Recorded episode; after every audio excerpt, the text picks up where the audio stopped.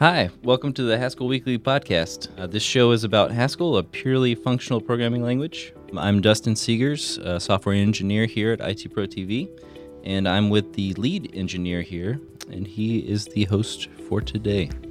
Hey, Dustin. It's good to be here with you in studio. It's good to be here with you too, man. Thanks for joining me. My name's Taylor. As Dustin mentioned, I am the lead developer at IT Pro. I also publish the Haskell Weekly podcast. And today we're going to be talking about one of the a story that was in one of the older issues about Boolean blindness. Mm-hmm.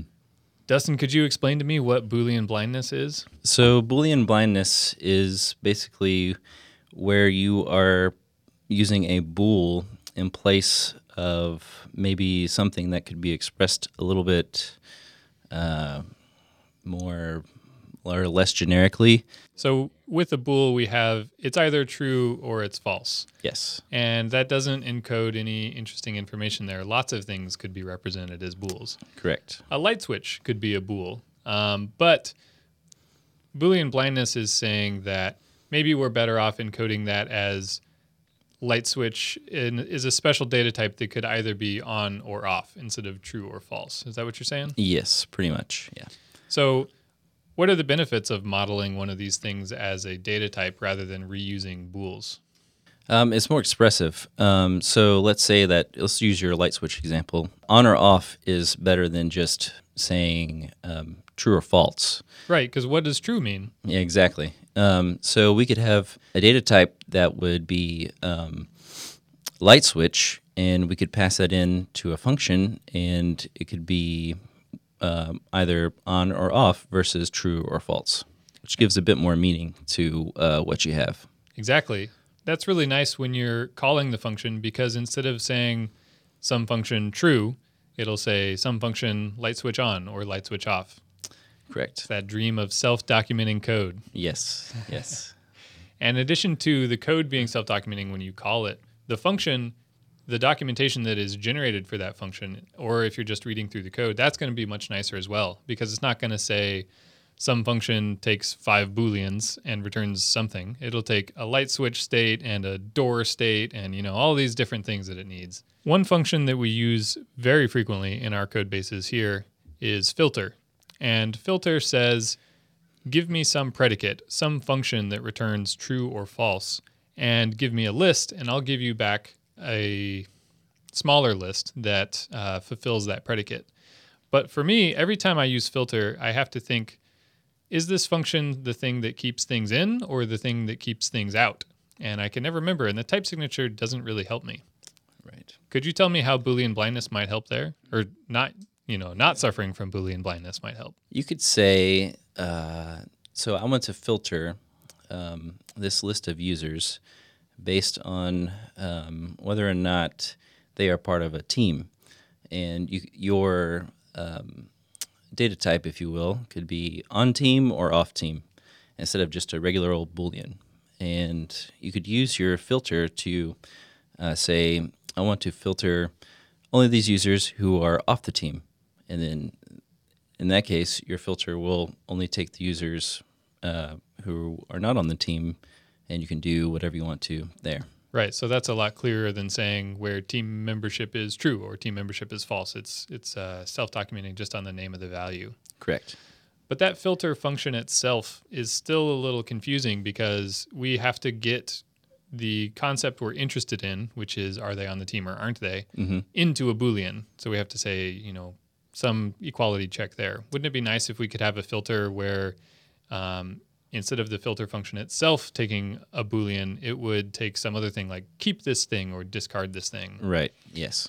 Instead of converting from this user is on the team or this user is off the team into a boolean, we would convert it into a they should be kept as part of this filter operation or they should be removed. Doesn't that clean things up a little bit? Yes.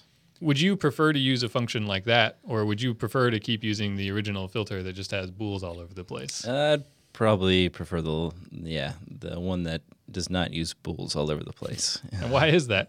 what makes it better? Uh, well, it's more intuitive and it, it's more ex- expressive, so Mhm. you can it's it's easier to understand. Um, the you know the axe murderer who comes in later uh, six months down the road and is like, "Who wrote this code?" Uh, won't come and find me. time. Yes, exactly. um, you, you know, he he'll be uh, a bit more docile. Mm-hmm. uh, I would think. So yeah, He might put his axe away and take out something else instead, like a feather Yeah. duster. yeah, or a burger. Yeah. Burger. As a gift for the person that wrote this wonderful code. Yes. That's one way that we might clean up this filter function and avoid Boolean blindness. There are other ways too, and this blog post mentions a few of them. One example they give is changing the name of the function. Because for me, like I said, the problem I have with filter is that I can never remember does it filter things in or does it filter them out? I don't know which way it goes. So maybe a better name would be better. Is there some other name we could use for filter that might be good? filter in or filter out would be nice. step in the right direction for sure. Let's say that we did change the name of filter to filter in, but it still took a boolean. Um, Oh, okay. Is there any like what's the upshot of doing it that way versus the way we were talking about before about using a different type? So filter in that would take like maybe a keep. Mm-hmm. Okay. Um, the upshot there is one you're not you're not confused about what's going on, and um, it's it's it's the self documenting uh, code dealio, um, and yeah, it's just more expressive again, and uh, it's just it seems like it would be better to um, to upkeep, well, to help with upkeep in the future as well. So.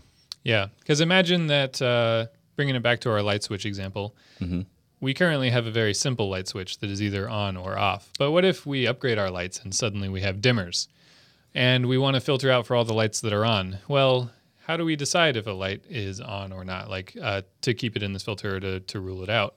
Maybe we want to say, well, at fifty percent brightness, or once the dimmer switch hits halfway up, then it counts as on. And encoding that, I think, gets a is a lot clearer because we would have a function that takes a light switch state and gives us back a do you keep it or do you rule it out versus something that just returns a boolean, right? And then you're thinking, well, what is this boolean used for later on? Right. Yeah. And it can be really challenging as, you know, like you said, six months down the line when that axe wielding psychopath looks at your code, they're thinking, well, I, I can sort of understand that this function returns true when the light switch is more than 50% on, but what does that mean? right. yes. So we've talked about two methods for changing filter to make it more intention revealing. Either changing the type of the function that it type takes to return some better thing like keep or discard instead of a boolean. We've also talked about renaming it. So instead of just filter, you have filter in or filter out. Mm-hmm. The third option presented in this blog post is to make the type um, return the thing that you want to end up with. So instead of saying, I'm only selecting things to keep or discard, instead you're kind of mapping as you're going along and producing new values, but you're wrapping those values in maybe, and you're only keeping the ones that are just some value and discarding all the ones that are nothings. That feels to me like it's very clear about which ones to keep. Because obviously, if you have a nothing, there isn't anything to keep there, and you can go ahead and throw that one out. Right. And when there's a just, you can you can hang on to that thing. But it's unfortunate, I think, that you're that two operations are getting balled together, where you have mapping and like changing the values in this collection at the same time as mapping over them and filtering some of them out. Yeah. Um, what do you think about that? Is that a, a good trade off or is that weird? Uh, So, my gut uh, feeling says I don't like it, and mainly because um, I've been. It's been drilled into my head that mutation is evil. So, uh, And It- this it- looks a little like mutation. yeah, yeah, it does. Um, even if it's not um, explicitly mutation, it does feel like we're we're changing um, some essential like piece of this. It, it, se- it seems like side effects are happening here. So um, I just I know we need those, but uh, in just initially, I don't. Yeah, I don't. I don't like. Don't it like it? Yeah. Yeah, I don't like it either. And and for the reason you mentioned, but also when I look at the type like so if we had this weird filter function that returned a maybe instead of returning either yes or no or keep it or don't keep it or a boolean whatever it's not clear from the type signature if the thing you're interested in doing is changing the shape of these values in the collection or removing things from the collection. Right. And when we have the two separate functions, map and filter, that does each of those things very specifically, it can be clear to me as a reader that, oh, this function, it's going to keep all the elements in there. They may change a little bit, and hopefully they do. Otherwise, we're not doing anything interesting. Right. Or when if I see a filter, I can think, okay, this isn't going to change any of them. It's only going to remove some of them. And I like having that assurance because when I'm trying to step through code and think of all the states it could be in, it's very useful for me to say, oh, well, I know this operation is going to keep all the elements mm-hmm. that I'm dealing with, or this one is not going to change them. Right. Yes. That makes debugging maintenance a lot easier. So that's that's one of the reasons why I don't like the other method of doing this filter function. Gotcha. Yep.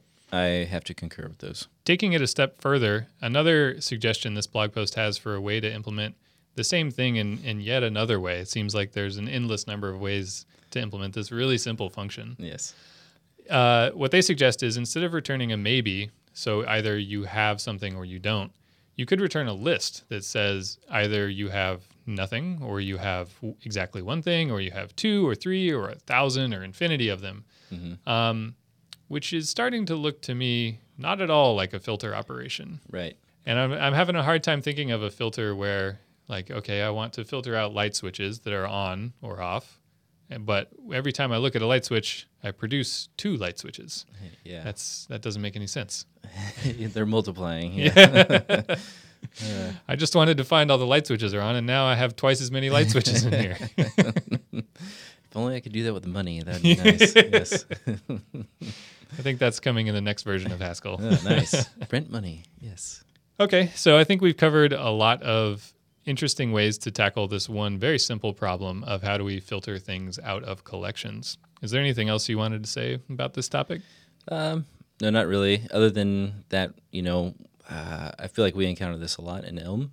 Yeah. Um, and I, I see that we are using it, um, or we're trying to avoid uh, Boolean blindness um, by implementing types that uh, convey uh, what, you know, uh, true or false may mean uh, specific to that function. So. Yeah, and I'm I'm trying to think of a concrete example that we've had recently. Can you think of one from mm. our Elm front end? Uh, it's been a bit, but I think it was um, like, is this uh, user assigned or not? Mm-hmm. That might have been one of them. I know that we have a lot of, um, I think they're called accordions in our UI. Oh yes. Where oh, yeah. we mm-hmm. have like three steps, but only one step can be open at a time. Mm-hmm. And I think it's kind of natural to reach for a Boolean in that case and say, is this one open or not, true mm-hmm. or false? And I think we try to represent that as an actual type that says this is yeah. accordion open or accordion closed. Yeah, collapsed and mm-hmm. uncollapsed, I believe we did. And does that make the code easier to read, easier to maintain? Is it? Oh, yeah.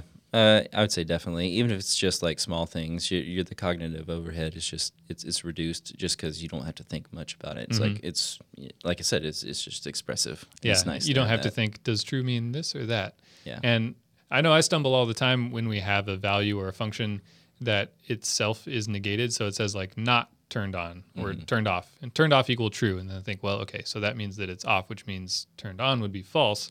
And with a specific type, you don't have to jump through those hoops every time you're analyzing one of these things. Right. And even, uh, let's say, I remember uh, in that article, he had a, uh, a function with a type signature that had a bunch of bools.